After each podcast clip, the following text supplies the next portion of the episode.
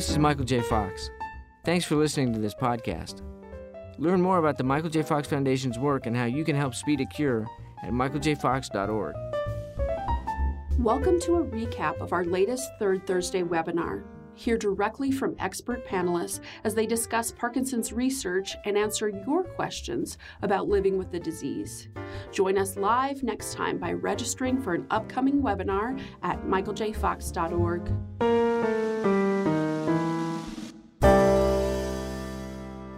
everyone, and thanks for joining us. I'm Dr. Karen Jaffe, a member of the Michael J. Fox Foundation Patient Council. I'm also a founder of InMotion, an amazing wellness center for people with Parkinson's disease located in Cleveland, and your moderator for today's very timely webinar.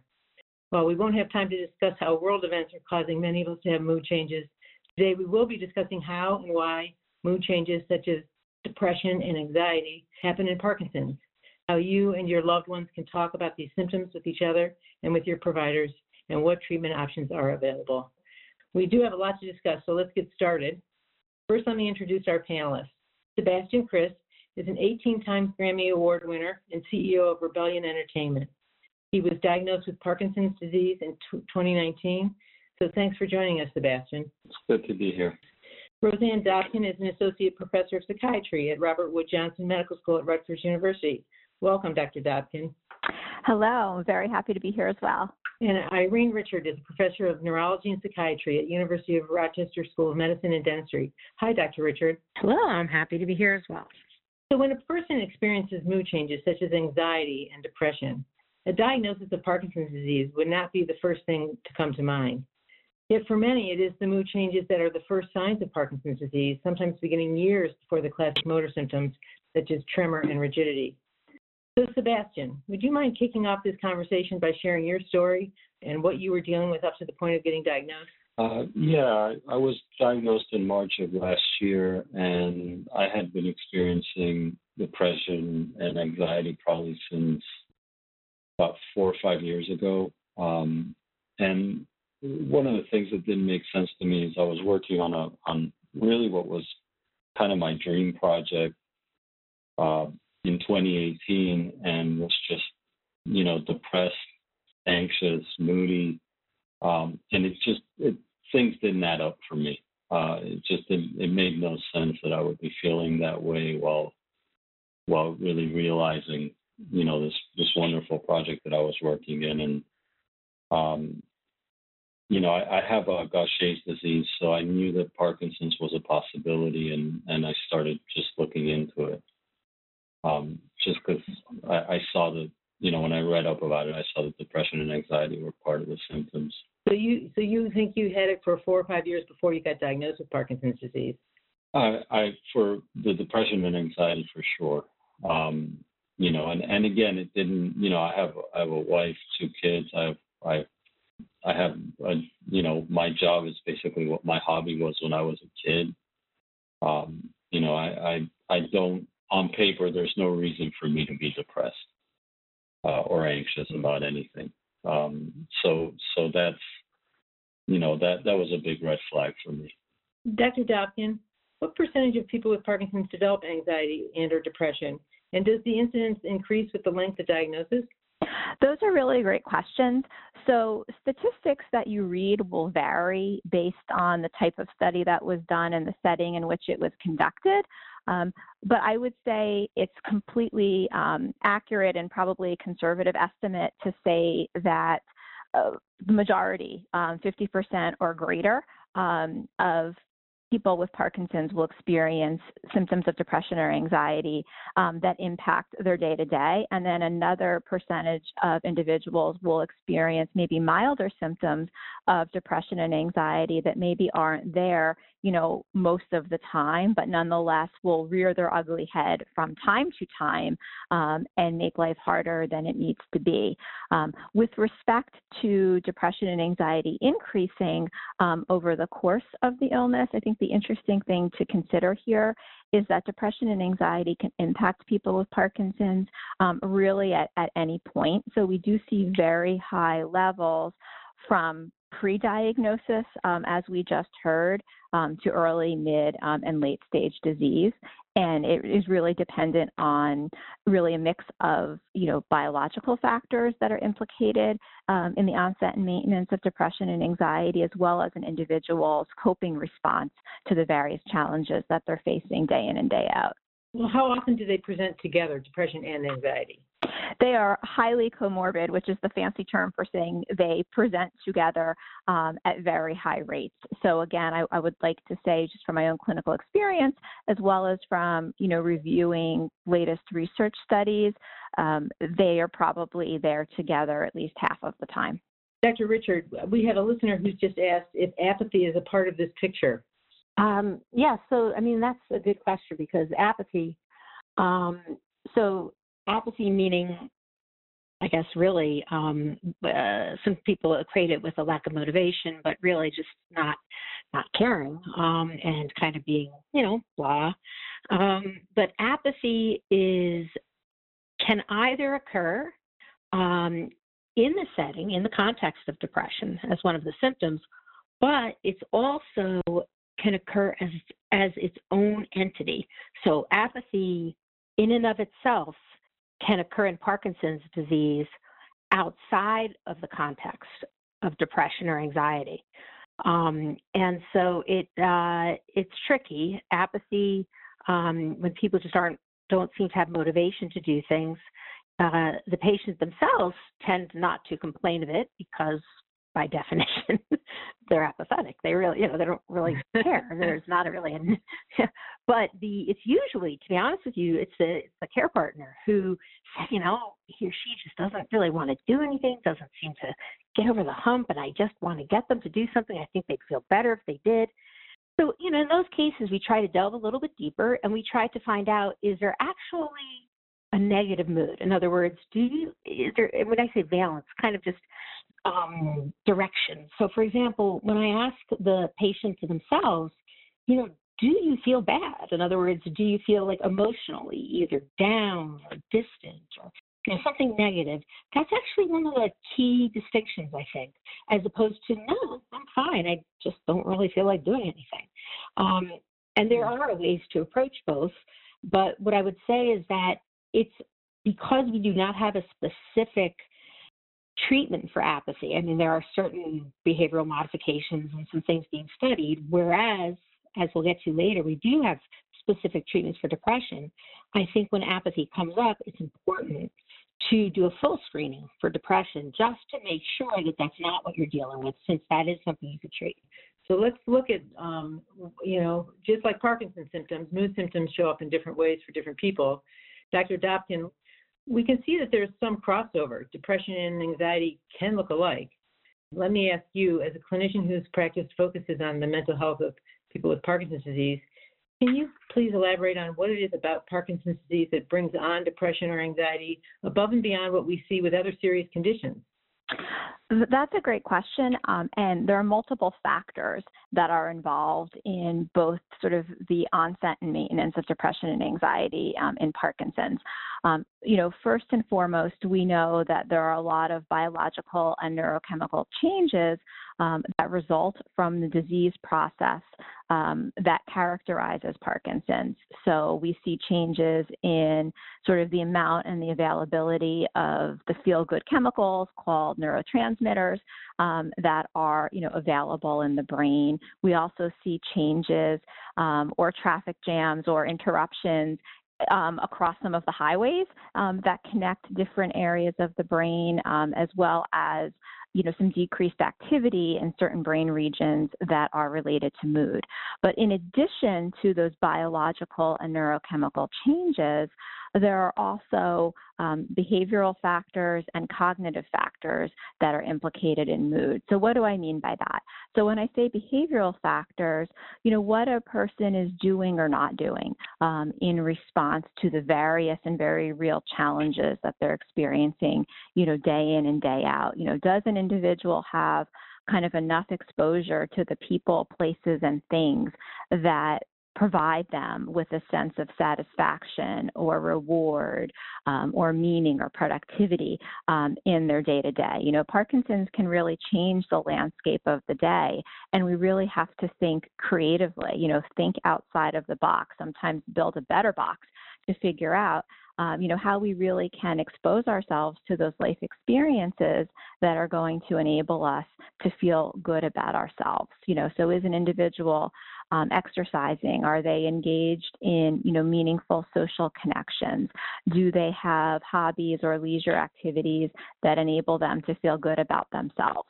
So we really need to look kind of behaviorally um, at what an individual is doing, as well as consider you know how they're thinking about themselves and their world and their future um, you know what parkinson's may mean or not mean for them and their ability to um, you know to cope with the changes um, and difficulties that they are going to be experiencing um, from time to time. So, really, depression and anxiety are, are multifactorial. Um, the biology sets the stage, but how an individual reacts um, and copes with the changes and the challenges that Parkinson's pre- presents um, also plays a really important role. So, you know, learning coping skills to best manage stress and negative feelings, as well as becoming aware of you know, how we're talking to ourselves. What are the messages um, that we are giving to ourselves? You know, are we speaking to ourselves with the same kind, gentle, you know, compassionate tone um, that we would speak to a dear friend, or are we being overly critical and harsh towards ourselves? Um, and oftentimes, those self-critical messages play um, a very important role um, in maintaining these negative mood states. So, Sebastian, if you look at this laundry list, what were some of the things that you were experiencing, and, and has this list changed over time for you? Um, I mean, the sleep problems are definitely an issue. Uh, irritability. Um, you know, I worry all the time, just mood swings, um, and and just feeling feeling really down. Um, and I mean, I, I do. I for me, it really helps to exercise. Um, you know, I, I just I don't take a day off. Uh, I, I exercise seven days a week, and and like this morning, you know, I did not want to, and it just I just force myself to do it. I I, I look at right. it as, as part of my treatment. Um, you know, just like just like the medicine I have to take every day, I that's part of the medicine. Um, Were you an exerciser before you had Parkinson's? I I was, but but you know, it had a different meaning to me. Uh, now I just, again, I just look at it as, as medicine. I just, I have to be regimented about it. Um, uh, I don't give myself the option. Um, so, so that's, that's a big part of it. I, I think, I think one of, one of the things is for me is to be able to, you know, and I'm, I'm also, I'm also taking medicine for the depression and you know I go to therapy. So I I, I really I feel like I, I have to attack this from all sides. Um, and and to really you know talk about it with my family and and for people to understand that this you know that this is a real a real aspect of it and and to be honest with you when I got diagnosed it was kind of a relief to understand that okay my depression's coming from this disease and not something else. Um, you know, to have that question answered was was really was really a, a weight off of my shoulders, and I was able to to look at it in a different way. That's an important thing to remember as we go through as we go through this and talk about this because a lot of people, um, you know, for some people, talking about what what's going on is easier said than done. And it's all but as hard as it is to do it it's so important that we do talk about mood changes that we're experiencing because this is not about pulling yourself up by the bootstraps. Depression and anxiety are medical conditions just like diabetes or heart disease. But unlike diabetes and heart disease the stigma that still hangs over a mental health diagnosis does have the ability to keep some people from asking for help um, Dr. Richard, do you find that most Parkinson's clients will address these issues of depression and anxiety directly with you, or is it more likely that a care partner will be the one to initiate the conversation? I mean, that's very, I mean, everything you just said uh, is all very important and very relevant. Um, so, if I will, first, just to kind of um, agree with you that I think it's so important for people to understand that depression, regardless of whether you have Parkinson's disease or not, you know, depression is a is an illness just as any other illness is. And I think that, you know, just as diabetes is, just as and in this case, depression is a an actual symptom of Parkinson's disease that can occur years before, that can occur, you know, at the onset, that can occur during. And, you know, just like tremor, just like anything else. So, and I think that there is a misconception about that actually really among uh, just just there's a there's a widely held misconception about depression that in some way, you know, it's the same as sadness or or that someone actually has the ability to, like you just said, pull yourself up by the bootstraps. And sometimes if I ask people, you know, well, if I if I in, start the inquiry and say, "Are you depressed?" Oh no, I'm a very positive thinker. You know what I mean? I just you know, in other words, as if they're, con- which is a good thing to be a positive thinker, mind you. as Dr. Dobkin will talk, there's a way, you know, that is an important factor. But whereas the, but the, the converse of that is that if somebody does have depression, they feel as though somehow, uh, you know, they're letting it get to them and they're not taking a positive enough attitude and somehow they cause this. And I think it's just so important to understand that while you can work on changing your you know the ways in which we you know like cognitive therapy behavioral therapy the ways in which you think about things it's really important first to just understand that there i have patients who are far more affected physically and far more disabled who are not depressed than patients who have almost no symptoms or you know in some cases haven't even developed physical symptoms yet and have depression. So it, it is definitely something of that people do not. Um, it is not a uh, a reflection of one's um, certainly not one's moral character, but nor one's desire to you know combat something or not. So that was the first thing, and just because I think that's so important, and I do think there still is a stigma, and I think fortunately, although it's like many other things in our society, is slow to change in the positive direction. I think it is. What I would say is that it is it really depends upon the the individual and their partner. Um, I think sometimes the individual will bring it up, sometimes the partner will, sometimes neither will. Um, very often, the uh, particularly when uh, the clinician in a neurology practice anyway um, and I guess we should specify that Dr. Dobkin is a psychologist and I'm a neurologist, which, you know, we both do research, just slightly different in the sense that, you know, maybe what the focus of what we do is. And I don't know about the time given. Um, I know that certain, uh, in our case, you know, we're being asked to do more and more in less and less time. And so, you know, yeah. people sometimes will skip over that. And I think that I would say that in general, depression is under recognized and in, and because of that it's undertreated. And I think that it is important, as you say, for the patients and their loved ones to bring it up if their clinician does not bring it up. And just as when I talk to clinicians, I say it's very important part of a screening question to ask about any are there symptoms of depression or anxiety um, because they can be treated and because they can impact they have a huge impact on everything else so yeah again it, it really varies but the more we can educate people and the more that we can get people to um, kind of try to forget that stigma try to understand that it's an actual symptom and then to try to feel free to talk about it. The the more we can do that, the better. Yeah, and it's it's too bad that Parkinson's itself has a stigma, so we've got a double whammy here. Um, yeah, Sebastian, Sebastian, I'm curious as how your relationship with your spouse and your children are, are they do they kind of sort of when you're having a bad day do they just say oh this is Parkinson's or they say oh, you know do, do you do you, do you mind them bringing it up, or do you mind them having to talk, asking you to talk about it at all, or what, how you're feeling, or would you rather, meaning, would you rather be left to your own devices to try to fix it, or is, is it helpful to have your care partner and your family participate in in this part of your Parkinson's disease? I I actually just I kind of let my spouse know, you know, I'm I'm feeling down today.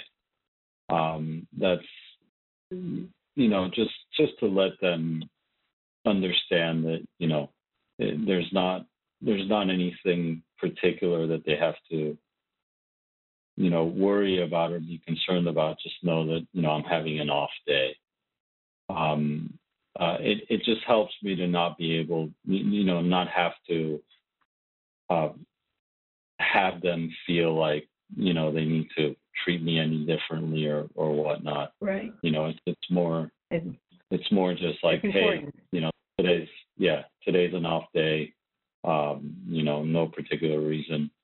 Um, right. you know i also i also found that that there are things that that trigger the depression that are very uh, trivial um, and and I kind of walk it back and, and try to figure out why I'm having a bad day if it's if it, if it was something specific that triggered it um, and you know it can be like the the smallest thing can just you know make me just go down a rabbit hole. Uh, and once I I'm able to trace it back, it helps me just sort of get out of it. Um, you know, but but it's but I, I do I do talk to you know talk to them about it, and I do talk to you know even my clients about it. Um, you know, I work in music, so so what the mood is while while you're making music is important. Um, you know, and and I bring it up. I mean, I, it's just it's just part of it. I think I think that bringing it up helps everybody understand everything uh, differently. Um, you know, even if it's a little bit uncomfortable for people in the beginning, I just I think it for for me, I can't speak for anybody else, but for me, it just helps me have things, you know, out in the open. Mm-hmm. Um, um, Dr. Dobkin, we have we have a question coming from the audience. They want to know, as a husband and caretaker, how should we help with mood swings? And how, how would you suggest sure. that the care partner participate in this whole issue of anxiety, depression, mood dis, dis, disorders? I feel like this might be, and I apologize for changing the order, but I think I wanted to mention something that I think might set the stage and also is an important distinction. I've even, you know, prior to uh, Dr. Dobkin answering that question. Just to say that when we talk about swings, so you know there are there's depressive disorders and anxiety disorders, meaning you can have um, you know depression that is present you know, maybe every day for a period of time. It might be mild, it might be more severe. Um, and you may have some days that are better than others, or some parts of some days that are better than others. Same thing with anxiety. But in those cases, we consider it more of a disorder. I think the one important thing that I just want to point out is that there's another phenomena that is unique to people who have slightly more advanced disease and who are taking medications Generally, they're taking carbidopa, levodopa, or Sinemet, and they have what we refer to as fluctuations. We usually think of those as motor fluctuations, meaning in the beginning, their levodopa works nice and evenly and kind of mimics how our brain would normally release it. So things are nice and steady with, with regard to our motor functioning anyway. Over time, however, because there are fewer dopamine neurons and because of changes that happen, you start to get swings in the levels of dopamine, and people's motor function, therefore, starts to dramatically change throughout the day. And it may start off as just, let's say, you wear off, meaning your symptoms of Parkinson's disease, slowness, tremor, or whatever, start to reemerge before you're ready for your next dose. The other component of that is that at, in the beginning, you may not get, you know, the amount of Sinemet that you take works just right. You feel fine. But over time, you become more susceptible to getting extra movements, and we call those dyskinesias. Over time, these can be so dramatic that patients can be rendered immobile, literally within five minutes, of being looking normal or to looking normal but having extra movements. What's important to realize is that there are also non motor fluctuations, which not always, but often parallel the motor fluctuations, but are not a response to them. So, for example, anxiety and decreased mood are very common when people's medicine is wearing off, so during off periods. And studies have been done that show it's not just that you are anxious or depressed because your symptoms reemerged, because the symptoms of anxiety and depression actually start about five to 10 minutes before the motor symptoms do. So in this case, it really is mood swings, but in particular, we refer to them as fluctuations.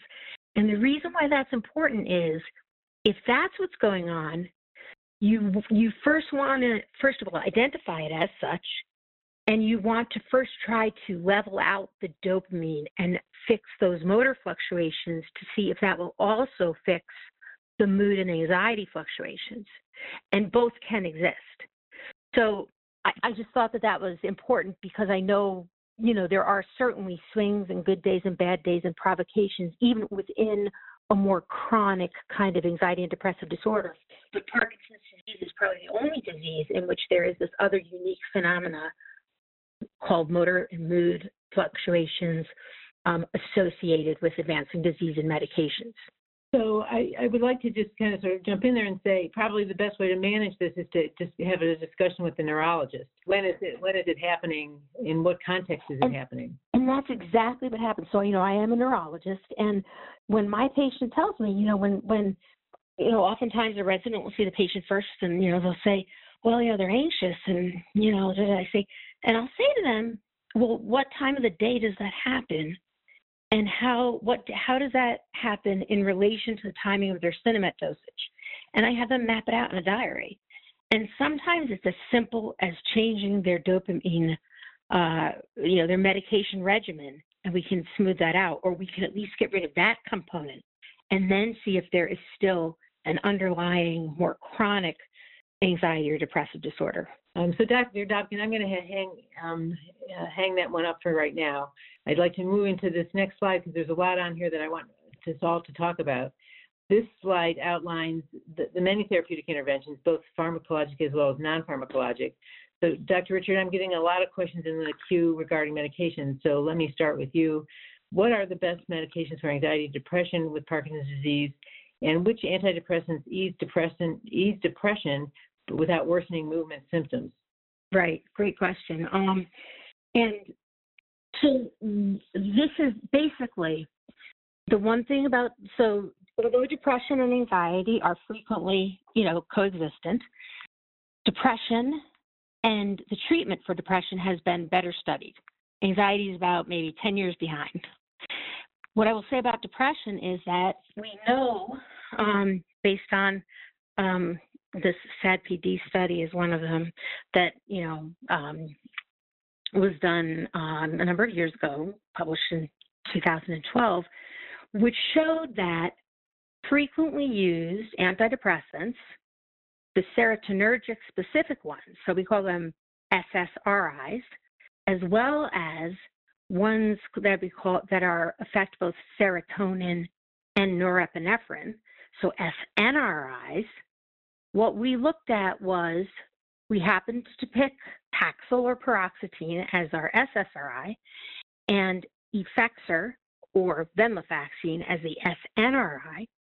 And it was proven that each of those medications was more effective than placebo on every single measure of depressions self rated, objective rated, every single measure. So it was actually a pretty clear cut study. And that was despite a very high placebo response. That's kind of a technicality. But suffice it to say, SSRIs, so again, medications like in this case, the only one we can say for sure is paroxetine because, and there may be some conflicting results, but just because that was chosen. But in all likelihood, I think one could surmise that other medications of that class might also be effective, and it's reasonable to look at the side effect profile. So other medications would include, for example, you know, sertraline, which is Zoloft, or um, fluoxetine, which is Prozac, um, um, Celexa, although one must be careful in people over the age of 60 with regard to high, any higher dosage because of some potential cardiac effects. But anyway, all of those. So what's used in the general population who doesn't have Parkinson's disease. And then the SNRIs, I would say the one to use would be venlafaxine or Effexor. Um, and what I would say is that in general, most people will start with one or the other. So I tend to start myself with, I would tend to start with, with an SSRI like Paxil. And then if, despite optimizing the dosage of that, it doesn't work, I will then move to an SNRI, which would be venlafaxine or Effexor. Now, there are older medications, they're called the tricyclic antidepressants, such as nortriptyline, which is definitely effective, but because it's associated with um, um, uh, really uh, less tolerability, a little bit more in the way of side effects, as well as a higher potential to cause some heart arrhythmias, that's generally not first or second line treatment. The uh, other possibility would be something like bupropion or Wellbutrin. Having said that, it has not been specifically studied for depression and Parkinson's disease, so we don't really know about it. Having said that, we do try it. Um, as the the last thing I'd say would be pramipexole, which actually is a medication called a dopamine agonist, which is part of the um, cache or arsenal, I guess, if you want to call it, part of the choices of medications used to treat motor symptoms. Now, it just so happens that, that does have some antidepressant effect. Probably not as much, but if you have somebody and you want to try to get a two for one, let's say, um, or let's say they are they are somebody who has these fluctuations, you could consider consider uh, pramipexole or Mirapex again, being aware that there are specific side effects associated with that. Anxiety, on the other hand, while you will often hear that the SSRIs and SNRIs are effective for anxiety as well, well, that's true in the non Parkinson's population. Again, not for everybody, by the way, but you know, two thirds of people generally respond. There are about a third of people who may not respond to the first or second trial. But as it turns out, nobody has studied that. And it just so happens that in that SAD-PD study I referred to, the while all of the depression measures improved, the anxiety measures did not. Now, I must preface this by saying that those were individuals who did not have significant anxiety.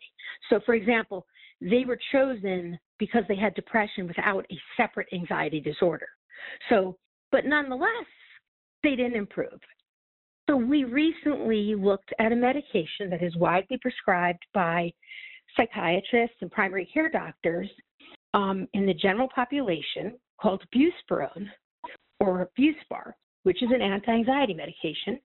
We did a small pilot study that was funded by the Michael J. Fox Foundation because we thought, you know, this has the potential to help anxiety, possibly even help dyskinesias, but could worsen motor function and um, we have not yet published it, although we had our abstract accepted.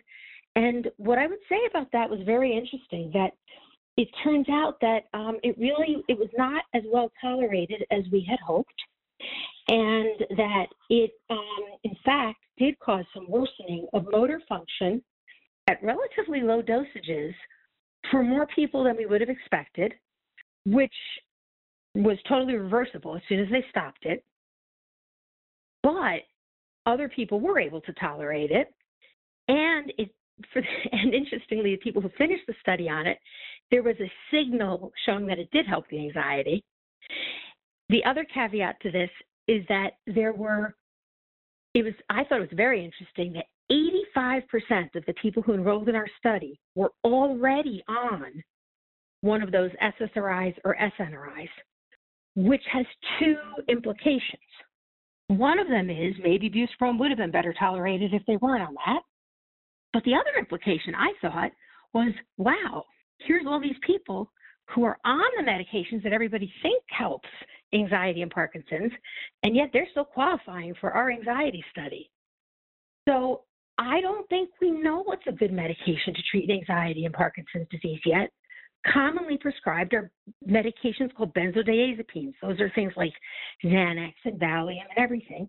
And for sure, they do help anxiety, but they're, they have their own issues. Um, you know, obviously, particularly as people get older, but you know, you can develop a tolerance to them where you have to increase dosages. They can affect balance. Um, they can affect, you know, thinking. So while good in the short term, um, or perhaps, you know, for other reasons, they're not really the best answer. Having said all of that, do I still try an SSRI or an SNRI? Yes, I do actually. And I start low because sometimes anxiety gets worse before it gets better. And I sometimes add a small benzodiazepine dose while I'm starting it. But by this point, I've usually referred somebody to a psychiatrist.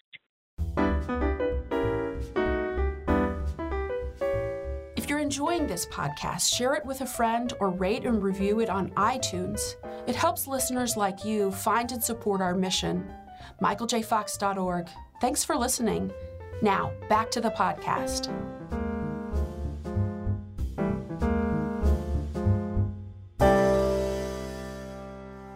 Uh, so, Dr. Dobkin, I'm going to turn to you now. We've got a whole long list there of under prescription medications of things that patients can try uh, to improve their mood their mood dysfunction. Um, what work? What do you find works well?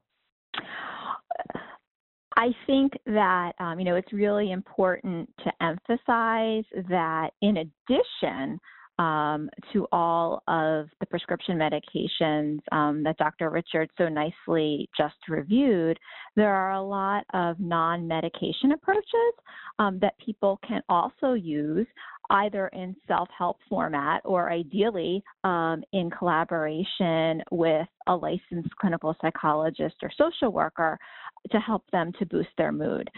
So I practice and I have also extensively studied um, a type of psychotherapy called cognitive behavioral therapy um, for the treatment of depression and anxiety and Parkinson's disease. And I know that sounds like a mouthful, so I want to try to break it down a little bit so that people can walk away from this presentation with a nice understanding of some things they can start to implement um, in their lives, you know, from one o'clock today onward and, uh, to help them cope, you know, as effectively as possible with, with mood changes and mood swings. So when we say cognitive behavioral therapy, what we're really talking about is really drilling down on our thought process um, as well as what we're doing and not doing um, in, in response to the challenges that we're facing. So when I work with individuals, I always like to first examine what is the behavioral repertoire of the day. Um, and a lot of times my clients will tease me and they're like, "Oh, Dr. Dobkin, um, you know, you're you're so mean." Because I always say, "Okay, I've got three basic rules of engagement here. Um, if we're going to focus on three things to help to enhance your mood, these are my basic requirements. Um, I think it's incredibly important um, for people to exercise every day. Um, it doesn't have to be running a marathon or doing anything that is unsafe or overly strenuous, but you know, a slow walk around the block, yoga, seated exercises, um, a Parkinson's dance class or a boxing class, whatever you can safely do. Um, every day, I like to see some type of physical exercise as part of the schedule.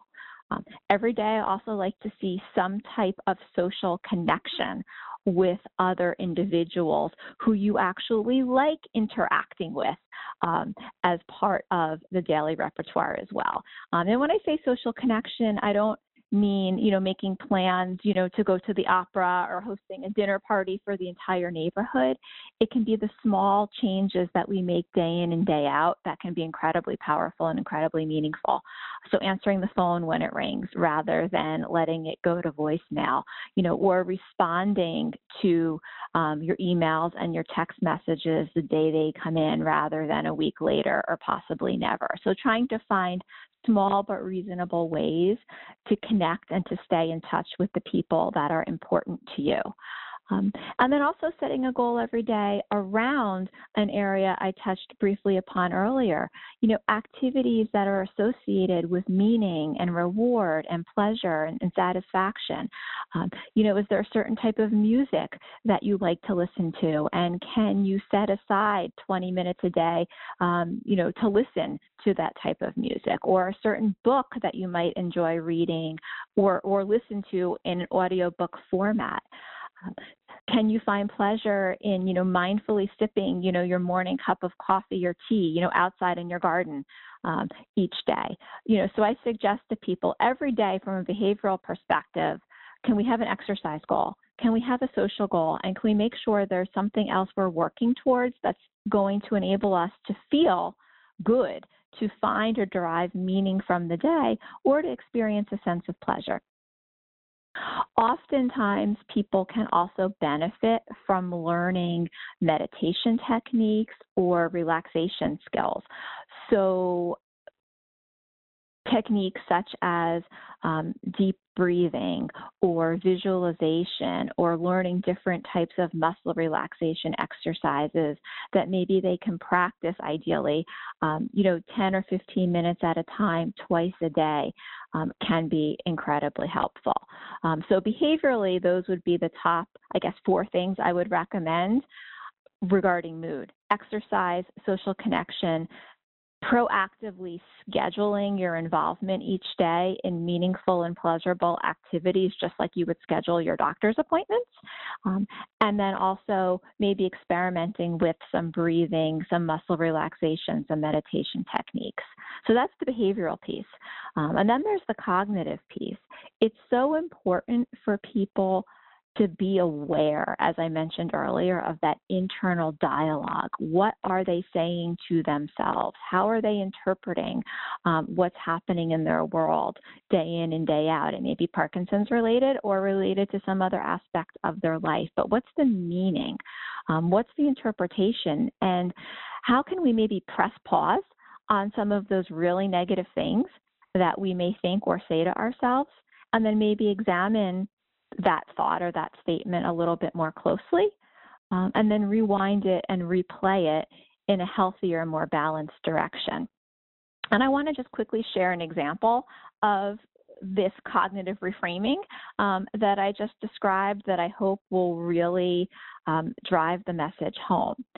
So I, I, share this example with permission um, from a client of mine, Bill, who I worked with probably 15 years ago um, at this point. Um, and Bill had um, later stage Parkinson's and we were working together. He was experiencing, you know, a lot of um, mood and motor fluctuations, like um, Dr. Richard had spoke about earlier, um, as, as well as a lot of freezing. So Bill came into my office one morning and he was looking very depressed and very demoralized and we were talking about you know what triggered that low mood that he was experiencing and he said well you know dr Dobkin last night, you know, per usual, you know, I got up at three o'clock in the morning and, you know, I went into, you know, the bathroom as I always do every night. Um, and I was washing my hands and about ready, you know, to, to go back to the bedroom and I was frozen. Um, I couldn't move my feet. And I recognized in that moment um, how helpless I was. And so he was labeling himself as helpless for being frozen in the bathroom in the, in the middle of the night. And we spent an hour talking about this and breaking it down. Um, and what Bill revealed to me in the context of that conversation was that he actually took many, many steps to get himself out of that situation even though he he physically could not move his feet. Um, so he was aware that the freezing was a really big problem for him. And this again is going back 15 years before we were all, you know, so addicted to our cell phones and our technology, um, you know, in the way that we are today. Uh, but he was forward thinking. He had his cell phone with him.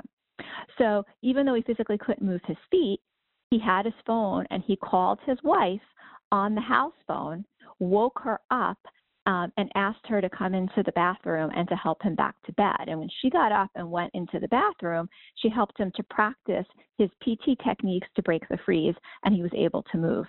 So as we talked through the situation, Bill was able to recognize that even though he was physically unable to move his feet in that situation, he was anything but helpless. So that's an example of the type of reframing that can be critically important and empowering um, for, for people to, to utilize in, in order to enhance their mood. You know, all of these thoughts constantly are, are, are, flooding through our minds. We don't have to accept them as the absolute truth just because they are there. Um, it can oftentimes be very important to take a step back and ask ourselves, huh, might there be another way to think about this situation? Am I considering all of the pieces of evidence, all of the facts that are involved in this situation? And if I widen the lens and think about it more deeply or think about it from an alternative perspective, maybe I can change or revise or reframe my thought. And if I change my thought, maybe that will also help to enhance my mood. So, in terms of non pharmacological approaches, again, just to review, you know, cognitive behavioral therapy really incorporates um, a lot of these behavior changes and behavior modifications, like I just mentioned, you know, exercise, social connection, meditation and relaxation, pleasant activity scheduling, writing out a daily schedule, having some structure and routine, and really looking more closely at our thoughts and not accepting all of those negative detrimental thoughts um, at face value without trying to think about them a little bit more closely um, and reframe them as possible.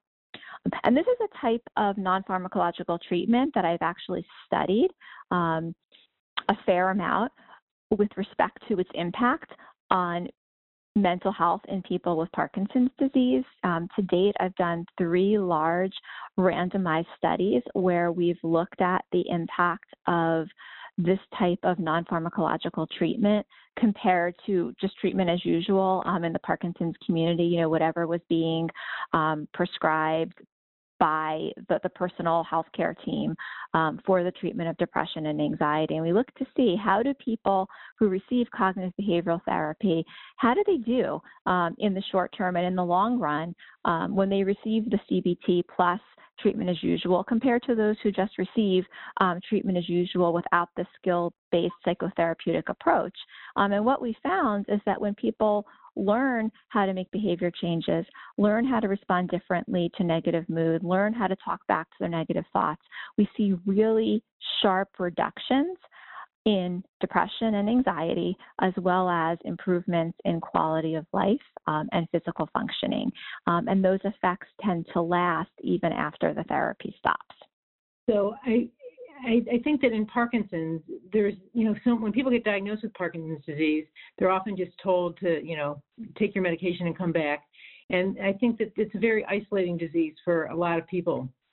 As a physician getting diagnosed with Parkinson's disease, at a young age, um, you know, it became very clear to me pretty quickly that that the services that people uh, need for Parkinson's disease haven't really been developed, you know, across the board like they have for cancer patients, where there's a team of people waiting in, to take a cancer diagnosis patient right along the way and, and stay with them. And, and in Parkinson's, I don't believe that we've developed that yet. But as a physician, I, I recognized that that was missing, and so we, I, as I mentioned earlier in my introduction, I'm a founder of InMotion, which is a wellness center for Parkinson's patients that has, you know, a lot of things under one roof, and and not only is there physical activity there, but there's support groups and and that are run by licensed social workers, and there's art therapy and music therapy and and singing and exercise, and it's amazing how many people as a physician, you know, I had a lot of people, you know, say thank you, you helped save my life. But when I walk into InMotion, it's a it's a it's a constant, you know, thank you, thank you, because people have been isolated for so long and they've had anxiety and depression that they didn't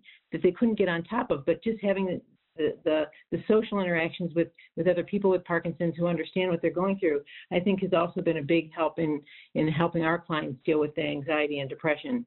And it also helps, I might add, to be honest with you, from a you know, in treating Parkinson's disease, to have a multidisciplinary care team, even if, I mean, under one roof would be fantastic. And even if you can't, though, that utilization of all of those resources, include, including allied health professionals, like meaning OT, PT, um, you know, uh, speech and swallowing, as well as social workers and therapists, but to have all those people communicating with each other, um, as well as with the primary care doctor, I think is incredibly important because some things that you know, if one person does something and another doesn't know, it can impact. And and so, for example, you know, I guess just to add that that that the concept of multidisciplinary care um, for all those reasons, I think is really important. Um, and just before I forget, one other thing that I wanted to say because I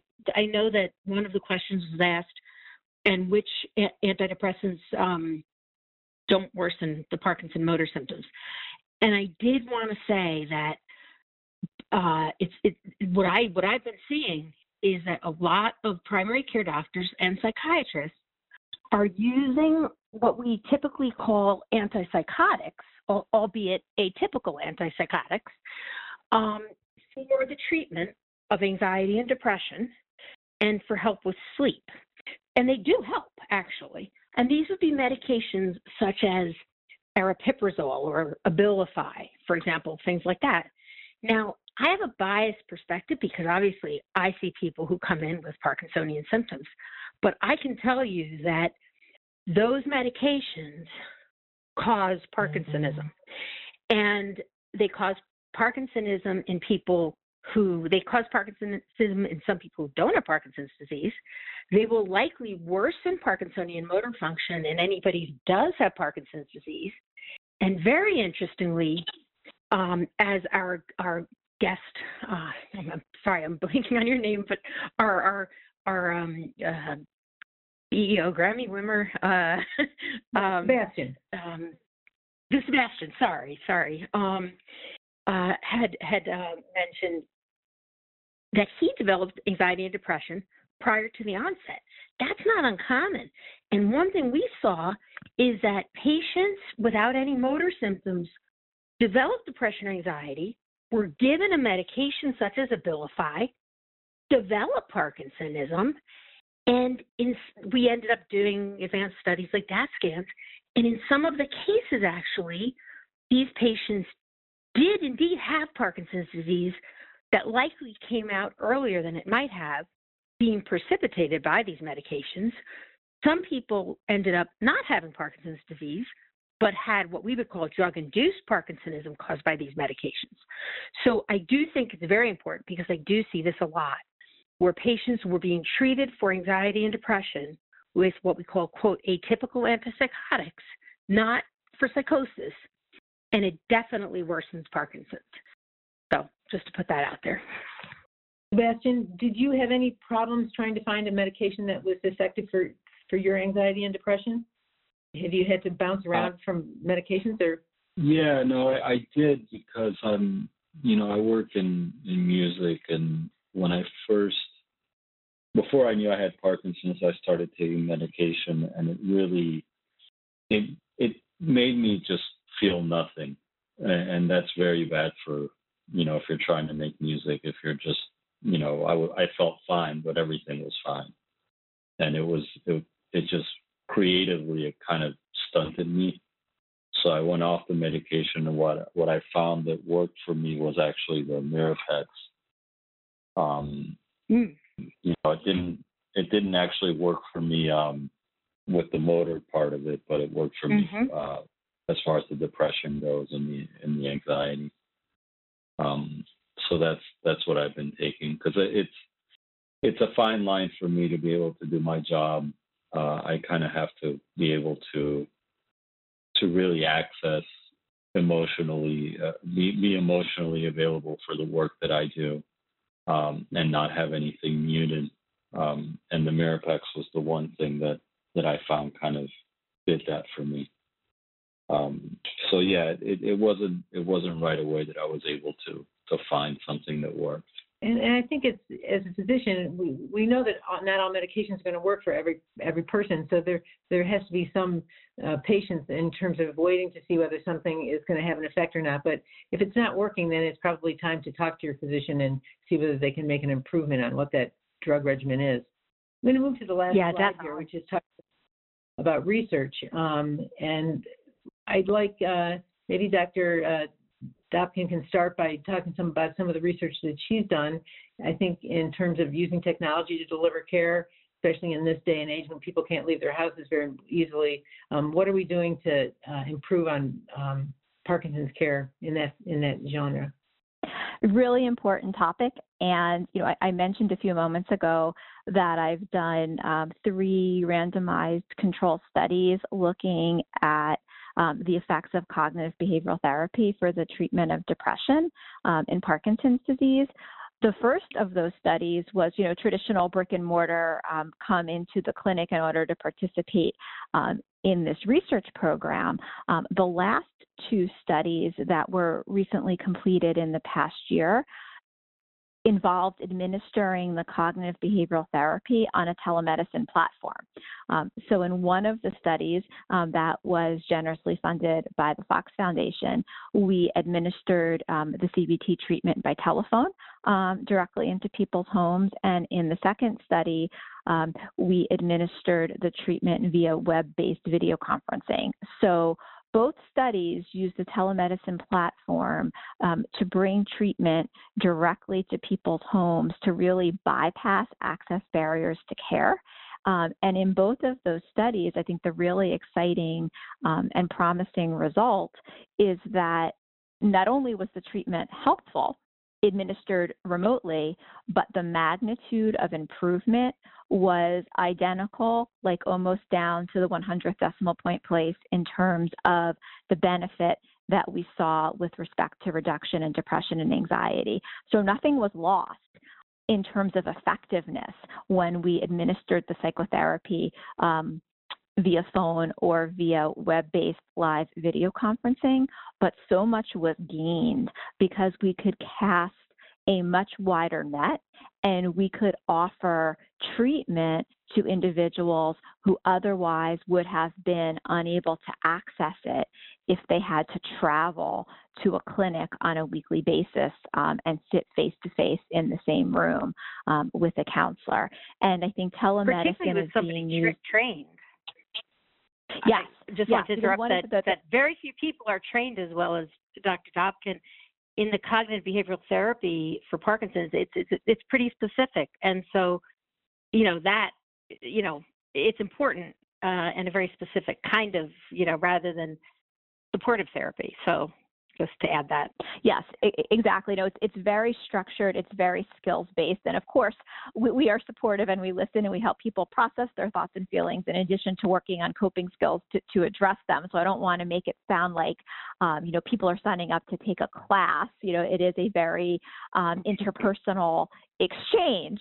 Um, but, but that being said, I think in order to be um, effective, in one's role as a counselor with individuals with Parkinson's, it's so important to be knowledgeable um, about Parkinson's and about the symptoms and the medications used to treat it, and you know the on-off fluctuations that may be physical or cognitive um, or emotional or, or, or all three.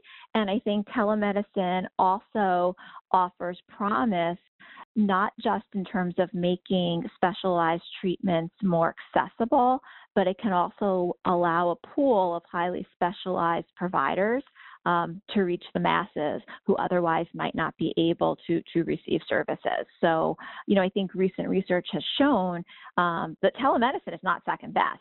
Um, it's just as good, and then sometimes it might be better um, for the Parkinson's community um, to receive services via telemedicine because it will allow them to access specialists and specialized care um, that they otherwise um, w- would not be able to be connected with.